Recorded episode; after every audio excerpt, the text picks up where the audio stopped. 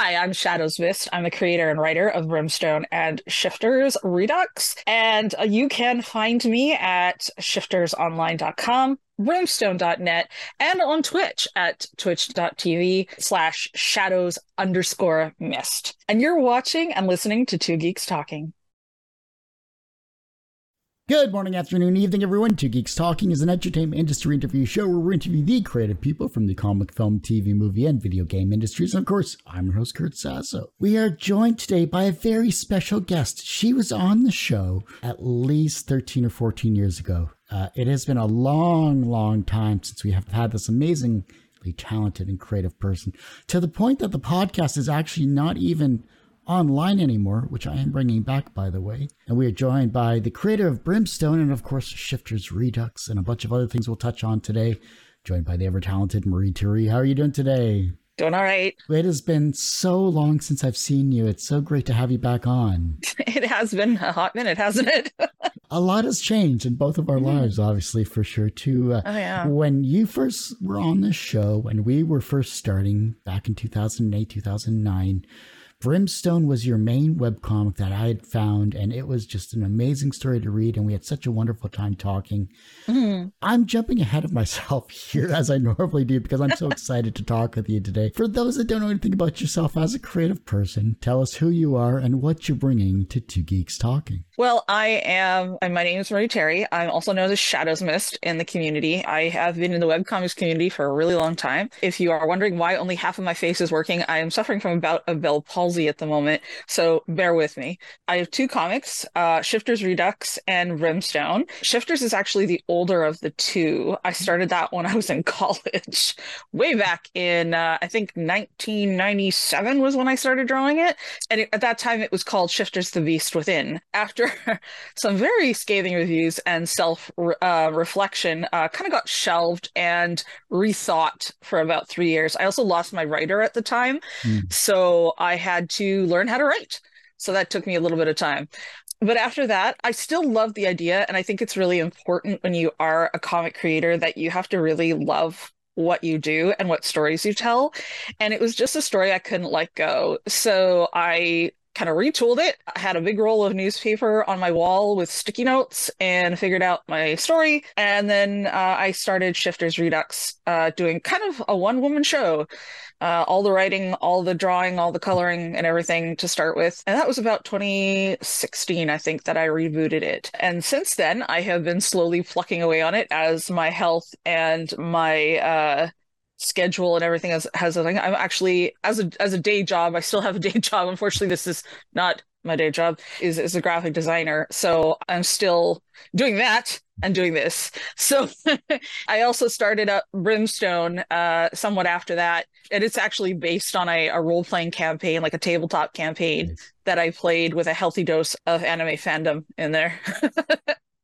So that was that was a comic I started kind of that was a fun, a much more fun, just kind of doing something different kind of comic to kind of give me some relief when Shifters was too much. But it kind of took on a little bit of a life of its own. So I was actually really quite surprised about that. That said, I'm also just, you know, I'm an illustrator as well as a, and I have some IMDb credits to my name as I've illustrated some role playing books and, uh, you know, I've I've got some credits for those. So, and I, I do private illustration and stuff too. So, and a lot of merch a lot of merch. that's that's just part of my my talent set as a graphic designer. the lifeblood of any creative person. You have to have it, right? yeah, for sure. Yeah, you do. Uh, eventually, I'll probably have a T-shirt or something like that. I'll bring that back, you know, dust it off. But you know, I mean, uh, if you ever, if you ever want a little advice, if you ever want a little help, let me know. sure. I'll, I'll, i was very tempted. Actually, I was very tempted to break out the old T-shirt from back when I did uh, the comic circuit, uh, mm-hmm. 2012, and just showcase, you know, what it was, you know, something I quickly did at uh, Vistaprint. And it's like, all right, this is enough for promotion. We'll go from there. What's the genre of both Brymstone and uh, Shifters? Shifters would be probably, it's cyberpunk urban horror, I'd mm-hmm. say, and fantasy, eh, high fantasy. Uh, is definitely Brymstone's uh, genre. So those are those are two of my favorite genres. Not you know consequently or like coincidentally the two of them i, I really like uh, urban horror but i also really like cyberpunk so i decided to just smash them together. Mm, So then what's the most misunderstood aspect about the cyberpunk urban horror genre that maybe people who don't follow them misunderstand? Well, in my case in particular, I think a lot of people don't see the cyberpunk aspect as much. It's kind of hard now because a lot of our technology is ca- catching up as like daily life to what was once cyberpunk, especially like back in the 80s and 90s.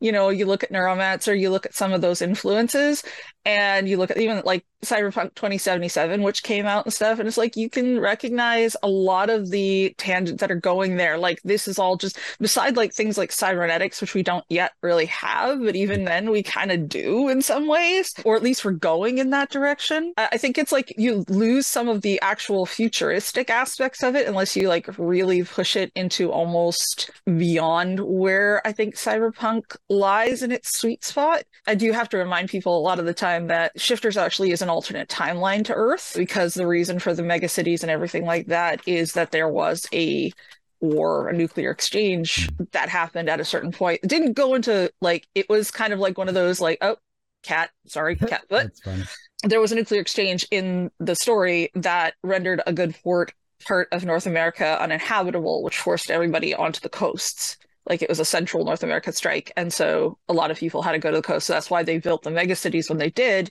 It was because there was refugees and they needed somewhere to live. And it ended up kind of changing the trajectory of that world's history. So in order to actually have the cyberpunk I wanted for my story, I had to alter the world's history somewhat. But it's actually kind of worked out in my favor. I enjoy history. I love reading like I, I read recreationally i read a lot of history stuff it's fun for me that way and it keeps me interested in the story i love history for me it was i got into kind of a history buff with uh, age of empires when i was playing those games back mm-hmm. in the mm-hmm. day and age of empires 2 and it got to the point where I, was creating campaigns uh, in the game engine itself, and it was just so much fun just to kind of see how how you can take a, either a comic or a video game and and use history for telling amazing stories such as as that. It was it's great to see, and I, I just love it. It's definitely uh, something that I really enjoy. I love role playing, uh, so I, I, love tabletop. I love role playing. Uh, one of the things that like I enjoy is writing settings for role playing. And actually, Shifter started out as a role playing setting.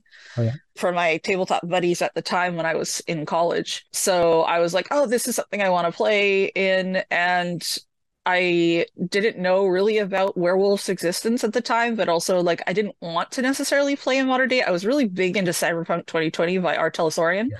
So I was like, I want to play I want to play vampires and werewolves in this world.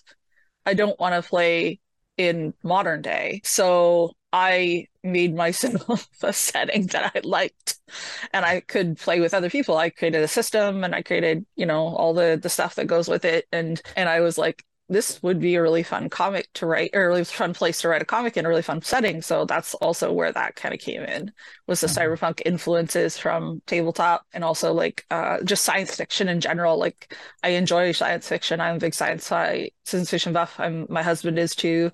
And we are always immersed in that world. So it's really fun to write in it as well that's amazing, and especially to have such a supportive, you know, husband mm-hmm. that also likes your interest too. It's it's a yeah. win-win, right? it is totally. It's great. He's so supportive. How long have you been together? Twenty three years now, I think.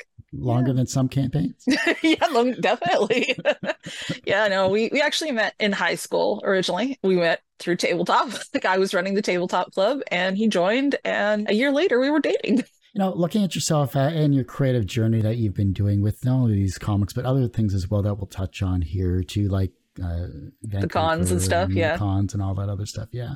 Mm-hmm. Um, did you expect your creative journey to take as many tangents as it has?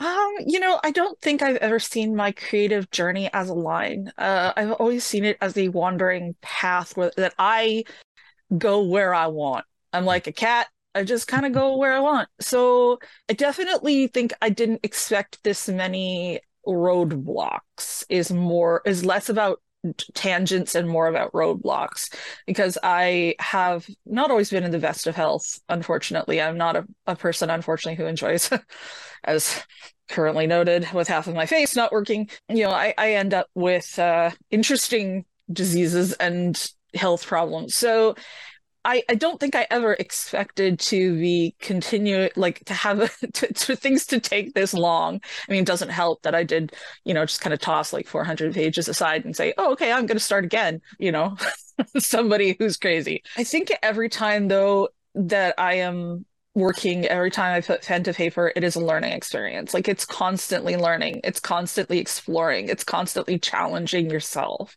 Like it matters, but it doesn't necessarily matter at the same time. It kind of is it's fine to wander. Like, you know, you know, like they say, you know, those who who wander not necessarily lost. And I think that that's that's just sort of how I view my creative journey and, and I'm just taking people along with me. I hope people enjoy that.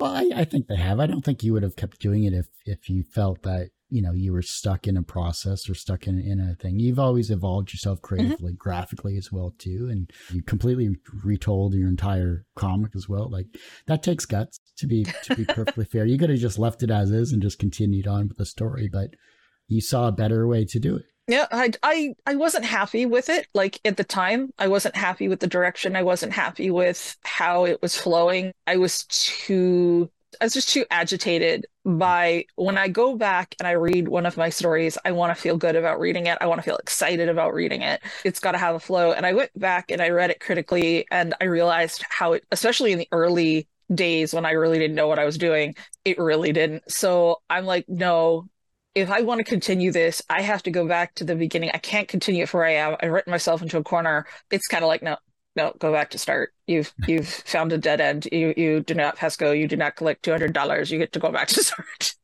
so that was kind of how that went.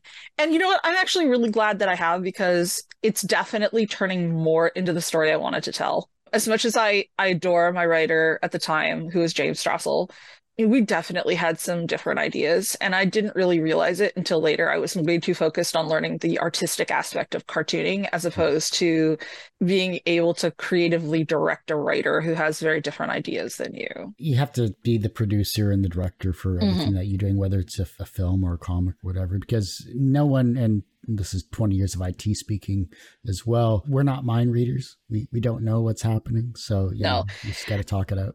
and, and, I mean, now obviously I'm in a point in my career where I've direct, I've now directed many creatives. I have the experience of being a senior designer in a management position. I've had managerial experience now directing people in large capacities, creative capacities to all work in the same page, working with the cons and stuff and we can get into that later, has definitely helped me develop those skills. Communication is always very difficult too, especially when you have conflicting visions as well too, mm-hmm. and, and, especially creative visions at that, because it's like herding cats basically. A little bit, yeah.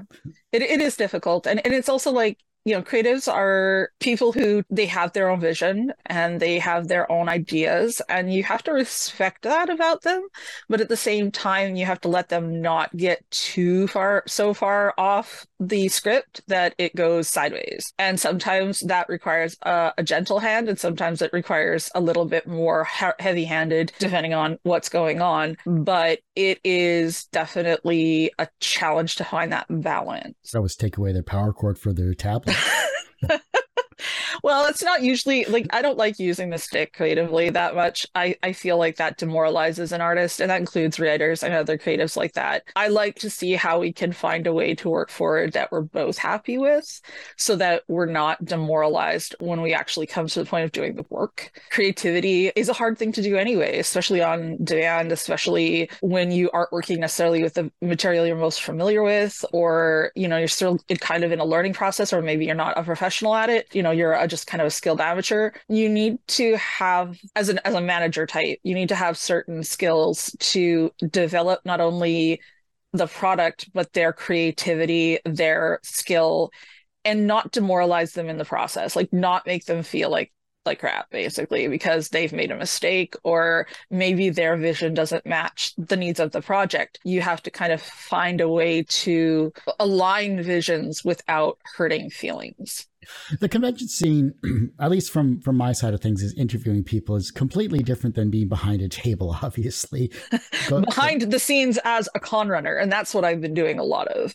I've actually been one of those people that makes the con happen, nice. that makes it go. In my case, I've been doing communications mostly, and doing making sure that all of the signage and all of the decorations and all of the stories, you know, all of the social media and all that happens. But I've also been uh, a chair, which means I just made everything go.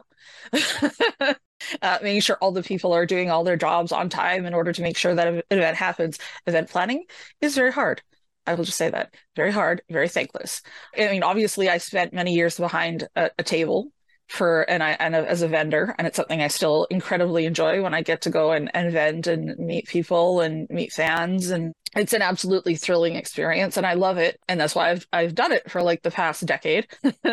I've been everywhere from San Diego Comic Con to my local Comic Con to my local Furry Con to my local Anime Con. So I've been all over the place and I've tried all the different genres. I actually got involved running cons. I think it was 2012 is when I first started getting involved. And that was like doing like their con book. Cause as a graphic designer, it's easy for me to do that kind of work um, doing signage, making T-shirts, that kind of thing, con merch, whatever. That was with Cause and Effect was the one I started with, which is a local con that doesn't exist anymore. Um, that was run by uh, a friend of mine, Greg Neher. He kind of merged, like there was kind of a a disruption on the scene in Vancouver, which is where I am, where the local anime con uh, ran into some financial trouble. Oh, wow. So they weren't able to run for like a, a year, a couple of years. Uh, another con set up in its place, and it kind of stole their name at first. Um, anyway, there was a bit of drama there, and then they kind of there was three cons that decided to team up and do like one big con, like three cons under one roof, and that was where I really started to get involved as uh you know like in a in a bigger way. I mean i, I did do the vending uh, the vendors for for one con for anime con and i don't think i would ever do that again just because i did not enjoy the policing aspect of it. In the terms of in this particular con they did not allow bootleg merch especially if anything studio ghibli or disney just for copyright reasons and you know looking to avoid any kind of uh, legal backlash, basically. But I didn't, I didn't, didn't enjoy that as much. So like communications is definitely more my jam. But I got into the other one to, again to help the graphic design, to help with communications, to help, and it was a good experience, but it was also a very tough experience. It was really interesting jumping from that experience into furry cons because that's where I I got I started to get involved with my local furry con which is Vancoufur. The difference in terms of the people was really stark. I have to say that I really enjoy working with the furry community. They're so passionate about what they do and they're so kind and it's a lot easier to work with everybody kind of all rowing in the same direction and with so much passion and kindness and it, it, not only like amazing skill sets to work with it's insane the skill sets that you get to work with and the people you get to work with and how great they are and how they can just bring it like knock it out of the park even when all the chips are down. It is absolutely amazing how they pull together. Absolutely just just blown away and that's why I continue to work with them because I just I don't want to lose that special group that I, I am a part of that both needs me and I need them you know like it's absolutely a phenomenal experience. Uh, and I definitely would encourage people to to try it out if if they do have a local con especially a furry con to volunteer for their local convention help out. And not only are you going to get really valuable experience but you, you know you're going to connect with a group of people that are going to just blow your mind what type of skill sets have you seen at Vancoufur that can translate to real life I worked very closely with a journalism person because while I am a graphic designer, I am not the best journalist in the world. And this person is near and dear to my heart. They have saved my butt so many times as a journalist and they've parlayed that, you know, those skills and stuff into a job. Same with social media management. We also have like uh, hotel liaison, uh, other people have parlayed their skills into jobs. Our IT people have parlayed their things into jobs. Many of the people who operate our AV stages already are actually actually professional AV people. They're coming in from the industry and they're running stuff or they're learning to run stuff and getting jobs in the AV industry. I mean, because we work with professional equipment. We put on concerts and shows and contests and like the dances. Oh my God, par- furries know how to party. Holy macaroni. S- security is another one doing customer liaison programming, um, even event catering, event management, so much. Like there's like literally every job could translate into a job in real life. Part of my job where I work is in events. So I have had like almost a decade worth of events experience. And even that, having that under my belt before I became a chair, it was amazing like it was good because i i had i, I kind of knew what i was walking into but i still learned like so much and i'm still learning so much about all kinds of things. Like it is a never ending learning experience if you let it be. That's funny because i've i've always wanted to start a twitch channel myself and i kind of have one but i think my uh my gaming days are uh, a little more rage filled sometimes it seems. I gotta find some cozy games or something to calm me down you know what i'm playing. I mean there's the most popular category on twitch is just talking. Hmm. just talking. Really? so i mean you could do a, a sort of interactive segment of this on twitch of just talking. I may have to try that. It's uh, something i had to jump into. Um, definitely because I have the ability to with the there's setup. a lovely uh, feature they've added called guest host so that you can have live other twitch streamers if you want to kind of do a little bit more of that kind of thing taking two, G- two geeks talking to twitch that'd be well i i mean it's an option because you do have the ability at that point to um, if you use something like there's stream software that lets you stream to multiple platforms at once and you wouldn't have mm-hmm. to deal with this 15 minute time limit thing yeah it's just it's an option if that's something that you you want to do. Um and the guest host uh thing lets other people join and and spread. The nice thing i think about twitch is the networking. A lot of that is cool and i can talk more to you about that after this if you like. Yeah no that'd be that'd be awesome for sure. Mm-hmm. i definitely uh would love to do that because that's that's how i happened upon uh your channel actually. Yeah. Was just because i was I was just streaming through the the thing. I think I was looking at some Destiny 2 stuff and I saw Shadow Mist. That sounds like a familiar name. I haven't seen that in forever. and you just happened to be there. it was a great it was it was like definitely kismet right there, you know.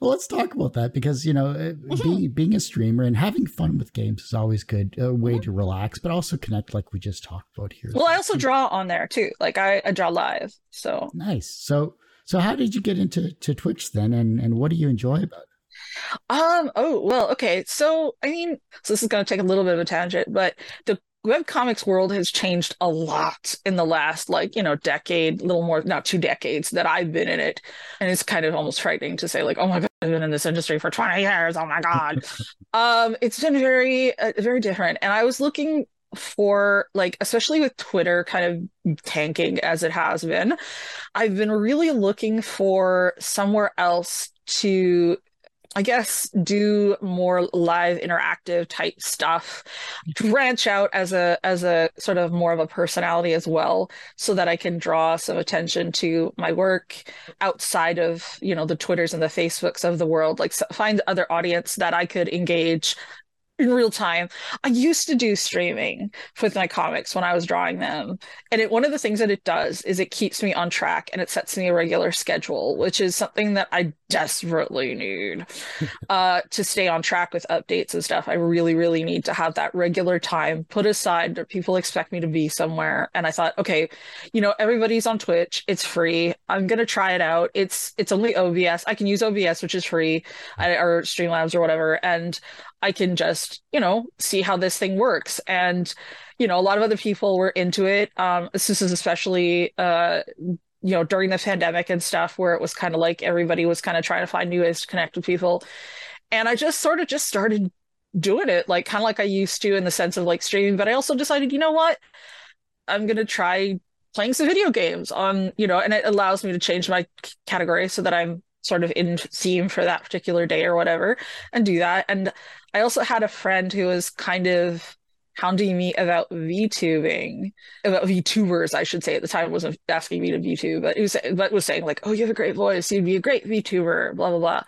So I was like, "Okay, I'll check it out." So I checked it out, and I was like, "Okay, this is really cute." First off, and then I'm like, okay, you know what? I'm just gonna give it a try. I'm just gonna like see what happens. Like, uh, I, I got a friend of mine to be a moderator, and I started a two day a week thing because that's all I felt that I, at the time that I could essentially upkeep was two days a week, basically Monday. And I was working from home at the time, which was probably the only reason that I could actually pull this off. Hmm.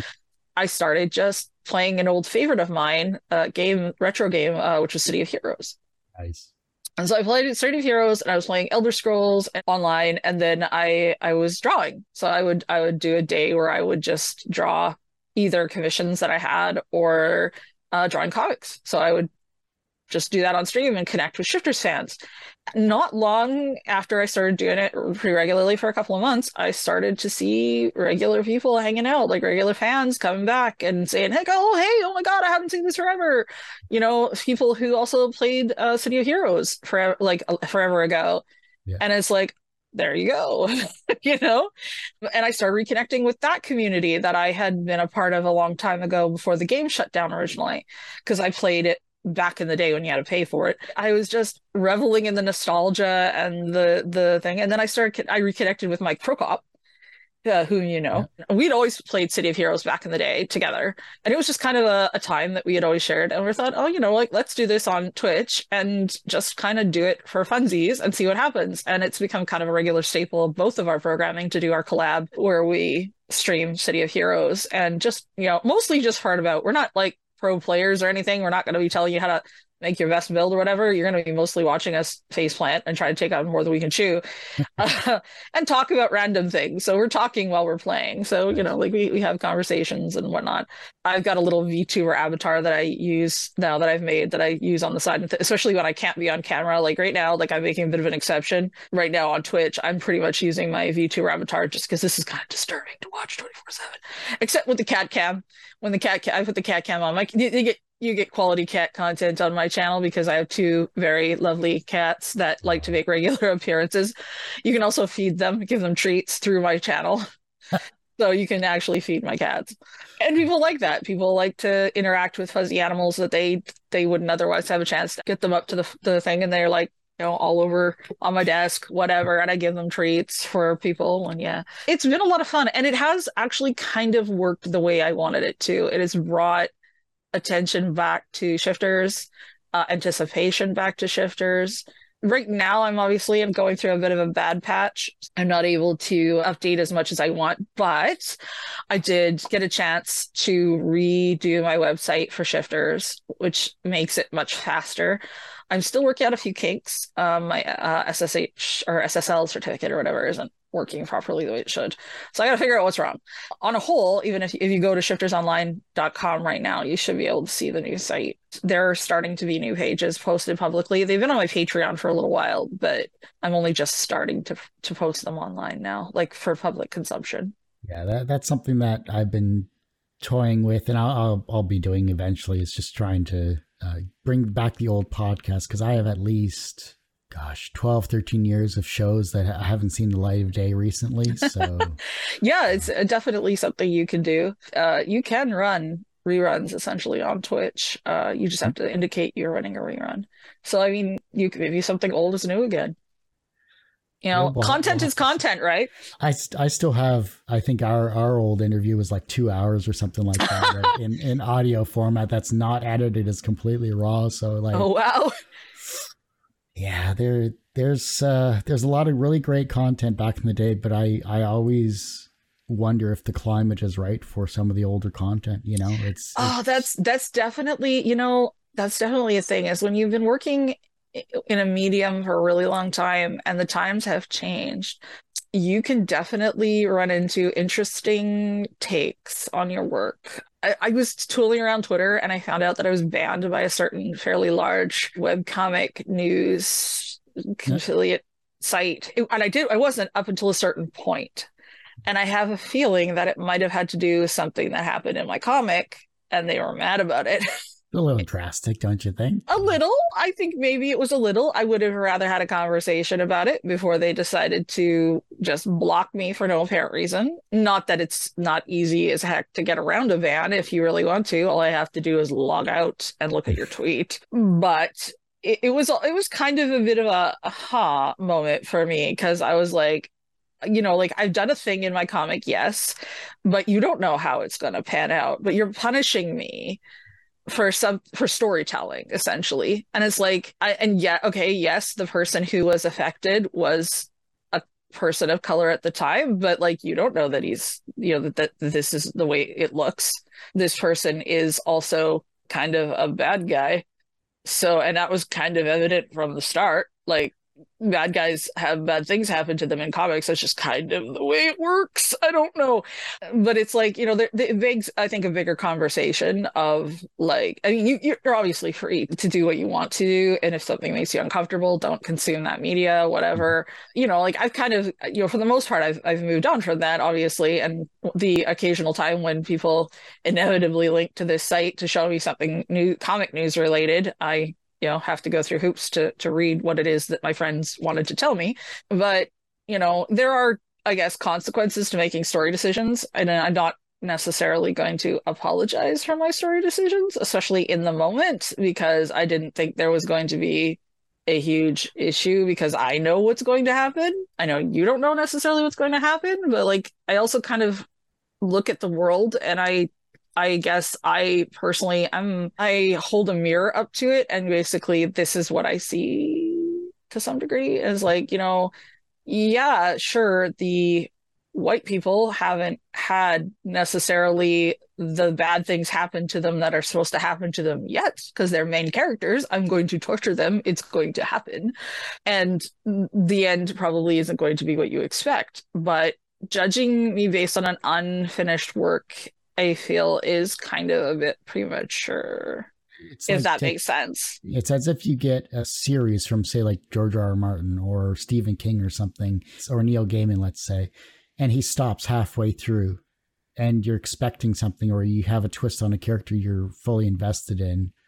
And then it's like, nothing happens or or you decide to not pick up the book because that pissed you off. It's like well what about the rest of the story? What about everything else yeah it's like if everything just stops like halfway through the red wedding what what is your thoughts there? You know like you know. It's, it's bad catering is what it was. Yeah it, it's just like i have a regular day job. I, and you know shifters does not pay my bills. I put out money for it. I put out time for it. I mean it is a labor of love. And right now I'm handling a lot of the coloring and stuff too, which I'm very slow at. It takes me probably almost a month to produce a page right now, just in the amount of time that I have to work on it. And I can't even really work on it right now because of the muscle weakness and problems I'm having with my face and the medications I'm taking to deal with this right now and the pain that I'm dealing with right now. Because let me tell you, Bell's palsy is ouch when I run into these things, it slow, you know, it obviously slows me down. Now, there's there's there's definitely considerations I've had in the sense of like I'm getting on in life.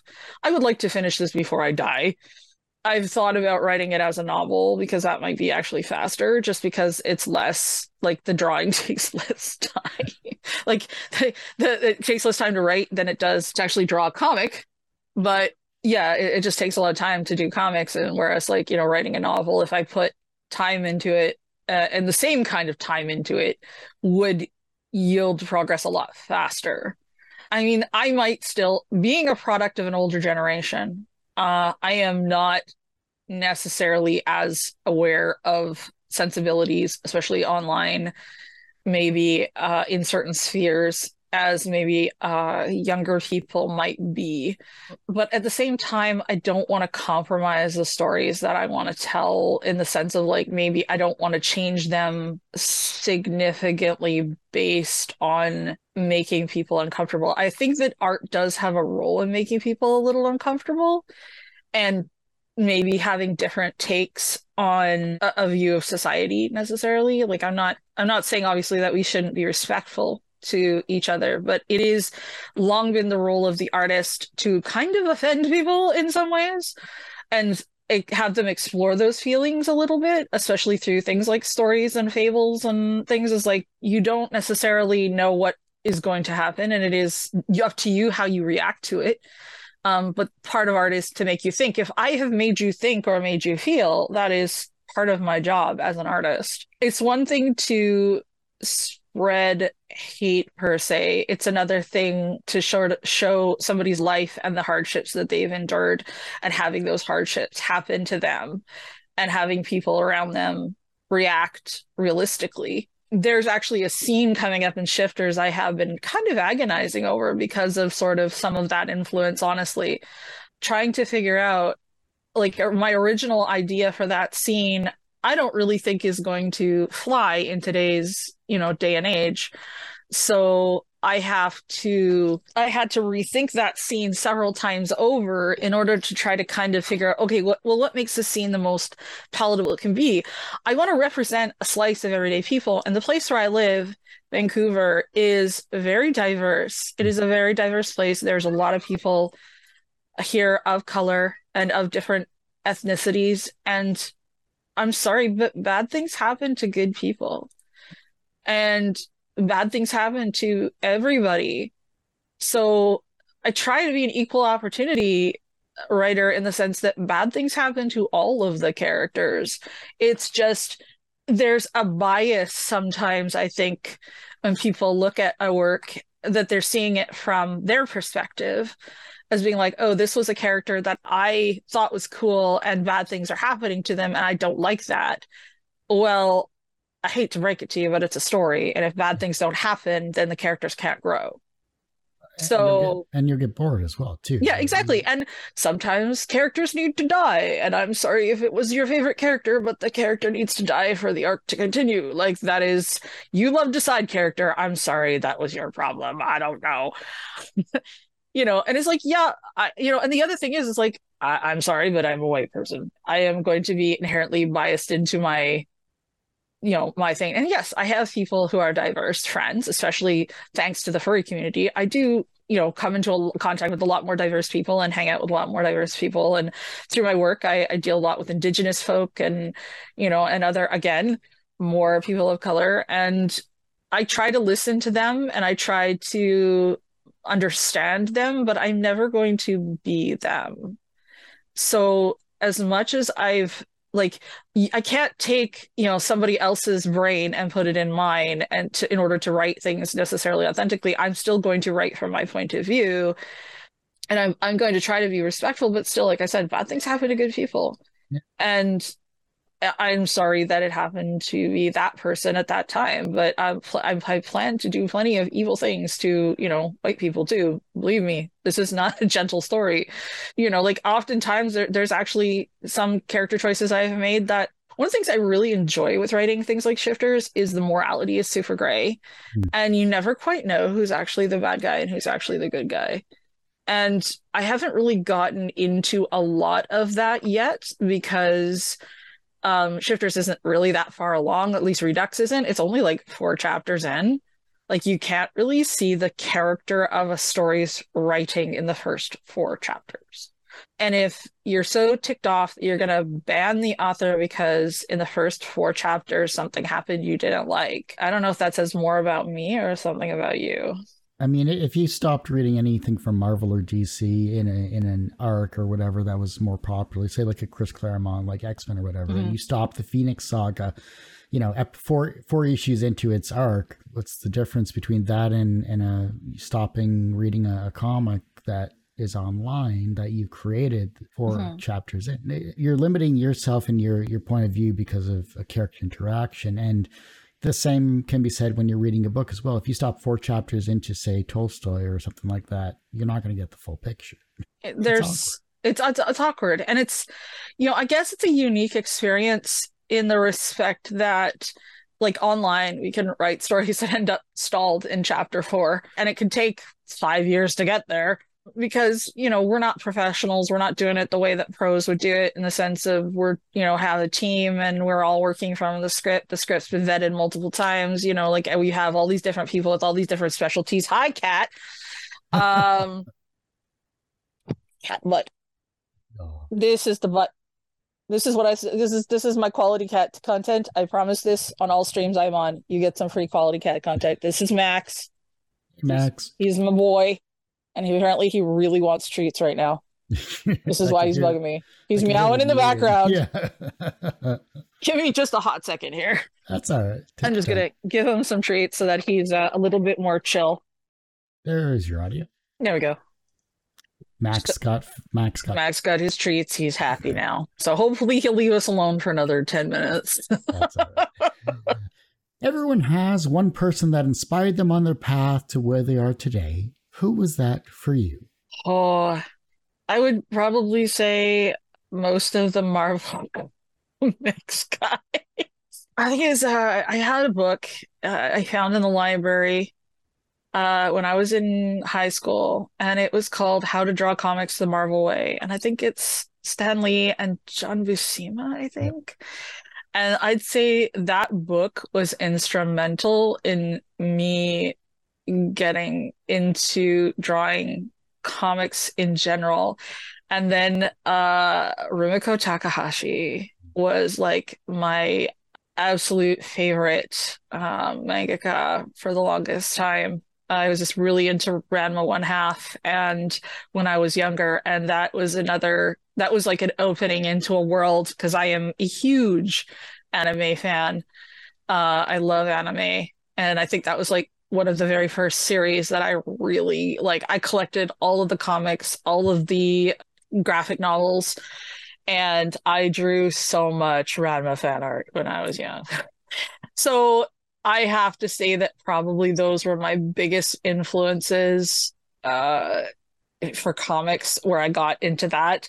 But obviously, uh, tabletop gaming in general, and you know, has been a huge thing. And my family, my family's very artistic. Uh, my grand, both my grandfathers were oil painters. My father was an oil painter and a photographer, and uh, and he was actually a cartoonist. He he did a lot of little cartoons. They're never published or anything, but he was constantly drawing little cartoons, and he was the one who taught me draw from life. Like find things in life that inspire you and and use those things. And I started actually drawing comics with a cat, with a cat, my little cat that I had at the time named Tinker.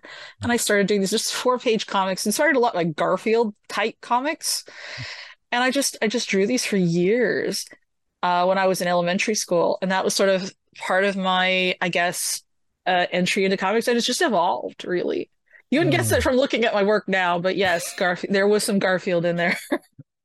For me, it was uh, Farside was was in that that realm as well as Calvin and Hobbes and Garfield and and, and I mean, I, I was like 11, so and it was back in the 80s. So good times, uh, simpler times back then. yeah, From a professional standpoint, you are a multi talented person, not only a con organizer, but graphic designer, comic creator, and many other avid and TTRPG player as well, and many other things we haven't touched upon Mhm. this time around, which means, you know, hopefully not 15 years later, we'll have you back on, obviously, and talk more about your Mhm. amazing talent and career. So, professionally, you're successful in, in many different regards. Do you consider yourself personally successful?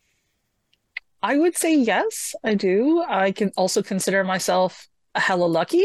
There are definitely points in my career that if things hadn't gone a certain way, that I don't think that I would be where I am right now. I have been blessed to be surrounded by supportive people and people who've encouraged me, people who've helped me directly or indirectly. I've learned from so many people that I still learn from today. Uh, I don't think that you are ever like you ever stop learning. I mean, that's probably not just not just from me working in higher education. You kind of have to keep pushing yourself. You have to kind of keep learning. And I, I well, I think I am I am successful in the sense that I have a home.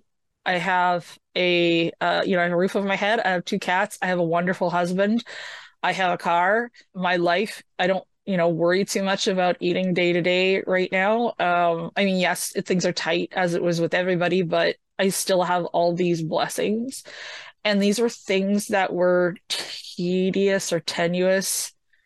And it's not tedious so much as tenuous. When i was younger my family was very poor. We didn't know if we were going to eat day to day. Uh we had a house that was falling apart, literally. You know, I don't have vermin in my house. I have a lot of privilege. And I think that that is part of that success. As a result of that, I, I really am trying to use my more stable base to essentially pull others up. I have had people stay with me who have had nowhere else to go, um, especially trans youth. I have trained more than one person how to adult or how to drive a car, you know, just to help them get on their feet uh, so that they could get a job or, you know, they could move forward in their life. I kind of think that, you know, like if if you have the ability to help, you should. And I try to practice that. Uh, I try to give back uh, for all of those who gave to me to get me to this point so that I could live a life as, you know, relatively uh, comfortable as this one is right now. I mean, I'm not rich by any stretch of the imagination. I own a townhouse in Vancouver. I am not rich, but a lot of people would see me as that way because I own something. Mm-hmm. So, but I mean, I got into the housing market before it went ballistic because I'm old. Yeah. So, but again, I recognize that luck, that privilege that I had the opportunity to do that before it got to this point and not, you know, and the people today don't have that opportunity. So, again, a lot of luck. Uh, but, you know, I, I did work hard for what I what I do have. And there isn't many other places unless I want to go to central Canada and I don't know what I would do there. So I have a very comfortable job here and I have a good job that I'm good at and people I work with I love. They are so wonderful and supportive and amazing people that like a lot of people can't say that about their work. A lot of people go to work every day and they hate it. I have the I have the privilege and the fortune that I can go to every day to work every day and love everybody who I work with and what I do. The reverse of success is failure. How do you deal with your failures? Uh, well, I kind of said a little bit before that like everything I that happens to me is a learning experience, and I don't actually look at failure as failure. I always see there as an opportunity to learn, as something like, okay, I obviously have done this thing and I have made a mistake, but that doesn't mean I have failed yet. Um, and that's kind of a lot of how I look at it is like I'm going to correct the mistake or I'm going to try again and I'm going to you know do better this time. I'm going to learn from what i did last. I'm going to take really really careful notes of what i what i did that didn't work. And that's more like what I, I think of it as. I don't think of it as failure. I think is what did i do that didn't work? Um and i don't i'm trying you know like i try to think of something where i, I think that I, I failed utterly.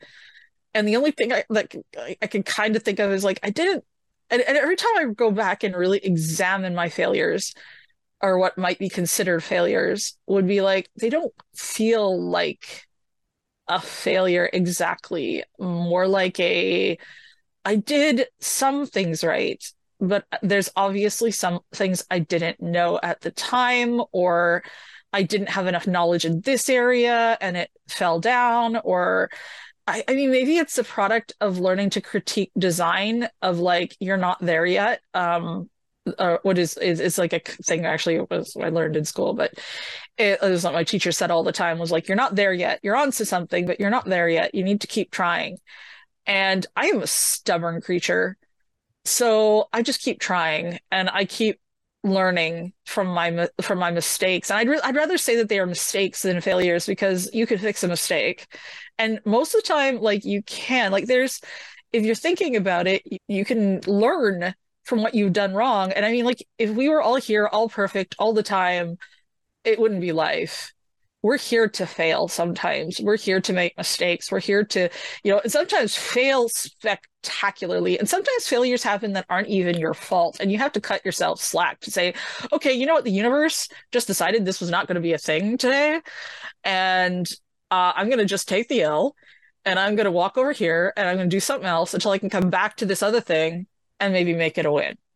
Uh, and maybe I needed to learn this thing to make it a win. I don't see failure as failure uh, in like as like a negative thing per se. I see it as an opportunity to learn. I see it as an opportunity to recognize what I ha- could have done differently, or what I need to do differently to make it a win. That's sort of how I treat, uh, you know, how I go through it. And, you know, and uh, when you doing event organization has taught me a lot about that and, and a lot about learning from what might look like a disaster on the outside uh, and turning it into something that is actually very positive. And I like that is sort of like one of my mantras in life is that I don't see any experience as a a bad thing. I mean, it might suck while you're do while you're going through it, sure, but it's not necessarily a bad thing as long as you're going to learn from it, as long as you can analyze it and sort of see what happened there, and you can and you can fix something in the future because you've learned something from the past. I think the biggest like the biggest failure would be not to examine and not to learn from what you did and try to keep trying to do the same thing over and over and over again with the same mistakes essentially definition of insanity is doing the same thing over and over again and expecting different results. Yeah exactly. And it's like it i mean it could produce different results based on the, the environment but maybe it's that's the thing you got to change is maybe the environment is bad for a certain idea or a certain concept or whatever. I mean there's also just some truths you have to accept. For example, um, uh, Brymstone and Shifters, like Shifters is never going to be quite as popular as Brymstone because it's just not the genre that people really often connect with easily. People find fantasy a lot more easy to uh, sort of handwave, get it, just kind of dump your brain at the door a little bit and just enjoy. Uh, science fiction is a genre that people like to pick apart. People have to kind of um, be into certain things to kind of really enjoy science fiction as a genre, and it's not as as as many people who enjoy it as fantasy. So you're going to just you're going to find some things, and some people might take that as a as a as a bad thing. I don't take it as a bad thing. I just simply realize the demographics of who likes what you know like it's not a bad thing and it doesn't mean that this is an inherently a bad comic it just means that this story doesn't appeal on the surface to um, a lot of people it, it, was always kind of a niche interest to begin with and i just accept that. And in that in that respect the fact that i still have these hardcore people that are like you know with me and have been with me for so long and become my friends like some of them are like very dear friends at this point it had me it gave me the opportunity to meet these great people and have them in my that is not a loss. That is not that is not a, a fail you know like maybe if it was my my absolute uh you know my goal in life to be like the most popular webcomic artist in the world. Okay maybe i failed at that. But you know what? Maybe that wasn't a goal that was worth having you know? Like i don't think that that's why i ever started writing stories and stuff. I just want to share what my stories were with people that like me liked this stuff. I found those people and i consider that a win we're here for a short time not a long time something like that. We're here for a good time. Uh, yeah that too i mean just not a long time. Yeah right. I knew it was one of those things yeah. mm-hmm. canadianisms uh, yeah. you know, gotta love it. Yeah. the younger generation is looking at your work and yourself as an inspiring person, and maybe you've inspired them on their path to creativity, whether it's as a con organizer or a comic creator, or as you have been mentoring the young generation as well too mm-hmm. with your own experiences. You've you kind of have that all encompassing aspect of already inspiring the younger generation as it is. Yeah, I try. Uh, I have nieces, man how can they inspire the generation that follows them? I think it's it's very similar to the way that we've inspired them is they they need to find their voice. They need to learn to be compassionate. They need to learn to be kind to each other. Uh, some of today's youth, I think, need to just like loosen up a little bit and live and not worry so much about things like labels and you know just let let kind of things be a little bit learn to learn to chill out maybe i would say is like chill please have some chill. Life is not as serious as you think it is when you're younger. Uh, you learn as you get older. Is uh, you only have so many kind of F's to give in in a certain quantity at any given time, and I feel like when you're young, you have way more than you probably should. Uh, and as you get older, you find that that stockpile dwindling, and you learn that you know what, this doesn't matter as much as you thought it did. Really, I mean, there are things definitely that matter. There are things that are definitely important, but you have to save the energy that you have for the things that are really important. I feel like the next generation may have some more priorities that I didn't have to worry about at their age. Uh, there's a lot of things going on in the world right now that are kind of scary from a historical perspective. Uh, and I think that those younger people are going to have to really get involved with things that I didn't have to worry about so much in politics and stuff in order to prevent bad things from happening or re-happening, I should say, because there's a lot of crazy people doing a lot of crazy things. Going to definitely take a lot of young voices to not just voices, but action. Like they need to like get off the internet and start doing real things. Like the activism on the internet is not really that real you need to physically go places and do things unfortunately. As a creative i hope that they they learn to tell their stories authentically and that they don't give up even in the face of difficulties and tribulations. They're tests. You just got to get through them. I would encourage them uh, to encourage others, to inspire others. I've always kind of felt like you got to kind of walk the walk and talk, if you're going to talk the talk. Like it's easy for people to see people who just talk the talk as hollow. You have to walk the walk. You have to show other people you are willing to stand behind what it is that you believe in and what you say you believe in. And I don't mean in a, I'm going to get on my Twitter soapbox here and rant and ruin people's lives on account of things that I believe that are half truths, maybe, because I'm sorry, but people lie on the internet. Um, people lie in real life. And that is something that I, I feel like, you know, some people forget. They they want to believe that people are honest, but people are complicated. They're not going to uh, be able to always uh, know what is truth and what is false until they actually get out there, meet those people, and fact find. Like, be curious, be skeptical. Don't necessarily set your uh, beliefs like you know kind of necessarily all like some of your fundamentals obviously should be pretty solid but you know when it comes to being swayed by words and and things like conspiracy theories and whatever i feel like younger people are can see through that better. And i think they just have better media literacy maybe than their forebears like their parents and stuff. Like unfortunately those people my age but i mean i've lived on the internet since it existed. So i think i've got a little bit more savvy than most people my age but you know like i i like i said i have nieces and they're uh they're between the ages of 12 and 18 i want to make sure that they know how to be critically how to critically think through things when they're making decisions and they're interacting with peers that they are going to be critical and, and curious about things. Like don't just necessarily believe what they say at face value. Make sure that they've either done the research or been there when they're actually trying to fight for things that they believe in. There's so much work to do. And I don't envy the next generation having to do that work. I don't think that mine uh, is doing a great job right now. and I think that they see more clearly a lot of the issues at hand. In like they, I, I, younger people just have a lot of um, I don't know so much as innocence and compassion, but they can be incredibly cruel, but they can also be incredibly compassionate, uh, young people. But I think that's just uh, a lack of lack of experience and i'm sure the pandemic really didn't help with them growing up in terms of especially real life experience. They're learning things a little later than they should have in terms of how to deal with people for realsies in real life. And they feel nervous and they feel and i i think that people need to be bold. I've always believed that fortune favors the bold and that you have to put yourself out there even if it hurts even if it's scary even if it's uh, even if you're uncertain even if there's a will there's a way. You will find it as long as you want it bad enough. If you don't want it bad enough you're not going to see it through and you're not going to get what you want. If there's a will there's a way has been my con mantra for years now. I, I that was actually one of my mom's favorite saying you know she passed away in uh, 2018 but uh, she always said if there was a will, there was a way. And she was right. If you believe in it and you are staunch and you stay with it and you keep pushing and you go with it, you you can find the people who will help you.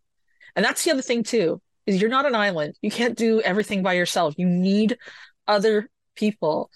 Uh, life is a team sport. It's not a solo player game. You're going to be miserable if you try to play it that way. That was something that was a hard lesson for me especially as an autistic individual.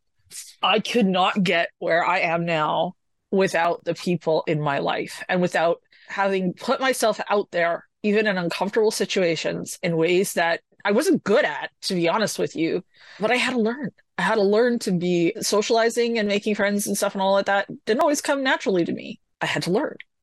You can learn if you want to. You have to want it. And yes, you're going to suck at it. You have to kind of get past the suck. And that's kind of true with any skill, really. We don't start off 100% perfect every time. There, No. There's no way. We have Everybody, to, everybody's going to have their strengths and weaknesses. Mm. And you can shore up your weaknesses by practice. And then you can rely on other people to help you get past the things that you might not be good at. I'm not good at, at tech stuff. When we do our theming for the cons, for example, there are engineers on that team, full blown electrical and mechanical and robotics engineers, like doctors and shit. It's crazy. I can't do that stuff, but I have people who can. And that's the other thing is like I got involved in volunteering to meet people. I need to do something in order to socialize with people. I'm not good in just a social situation where I'm just like, you know, wallflowering away. Parties are not are not my jam. Like I don't do well at parties unless I know people there and I can go and float around and talk to the people I know. Yeah. And usually I'm talking about work.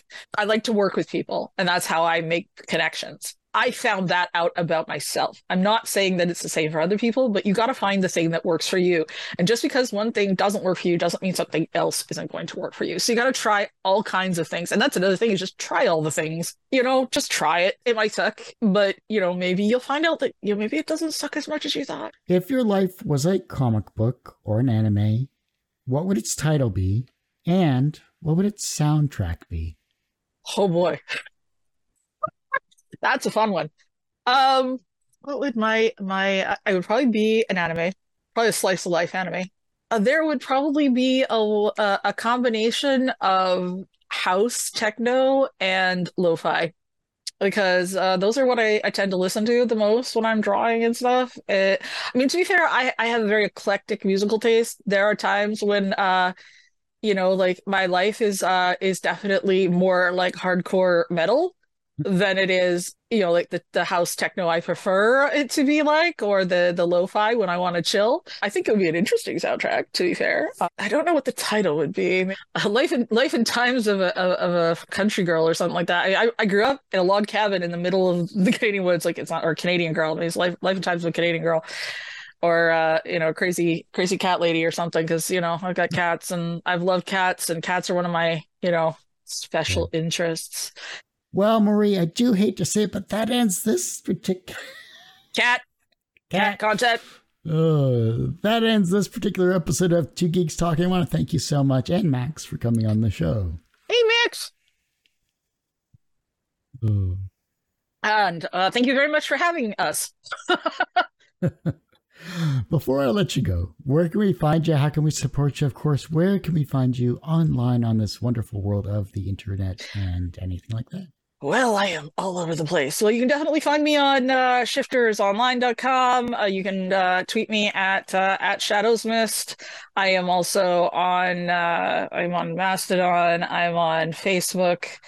Uh, also shadowsmyst, uh, which is A S H A D O W S M Y S T.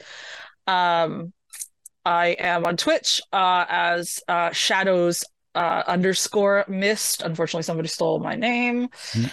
And uh, I am also on. Um, I also have uh, Brymstone, which is uh, brymstone.net, which is still unfortunately on its older site, so it's a little slow. Bear with it. Um, I'm also found on DeviantArt as Shadowsmyst. I can be found on FurAffinity as Shadowsmyst. Really, just look up Shadowsmyst, and you'll probably find me on the first page of Google. Uh, so if you want to support me, um, I have a Ko-fi and I have a Patreon. Uh, so if you want to give me a tip uh, or buy me a coffee so that I can be properly caffeinated in order to uh, do all the things that I do, Ko-fi is great. Um, if you want to support me a little more long term, you want to get early updates, uh, you want to, you know, get stream notifications, things like that. Uh, Patreon is definitely one you want to check out. Again, Patreon is slash Shadowsmyst. So it's all all Shadowsmyst all the time. Well, like I said, that ends this particular episode of Two Geeks Talking. You can, of course, find this interview and a thousand plus others, quite literally, it's probably closer to 1,200 by now. I've lost count. And that's at tgtmedia.com or twogeekstalking.com. The web- website is being revamped. So go to our YouTube channel, which is youtube.com forward slash tgtmedia. The podcast is back after 12 or so years because reasons, which is twogeekstalking.podbean.com or search for Two Geeks Talking, the word two, not the number two, on any of your favorite streaming services like iTunes, Spotify, iHeartRadio, and tons of others. And support us, like us, share us, download us, send a comment, you know, follow these amazing creative people that we've had for the past 15 years. And as I say every week, everyone has a story to tell. It's up to me to help bring that out. Thanks for listening and watching on Two Geeks Talking.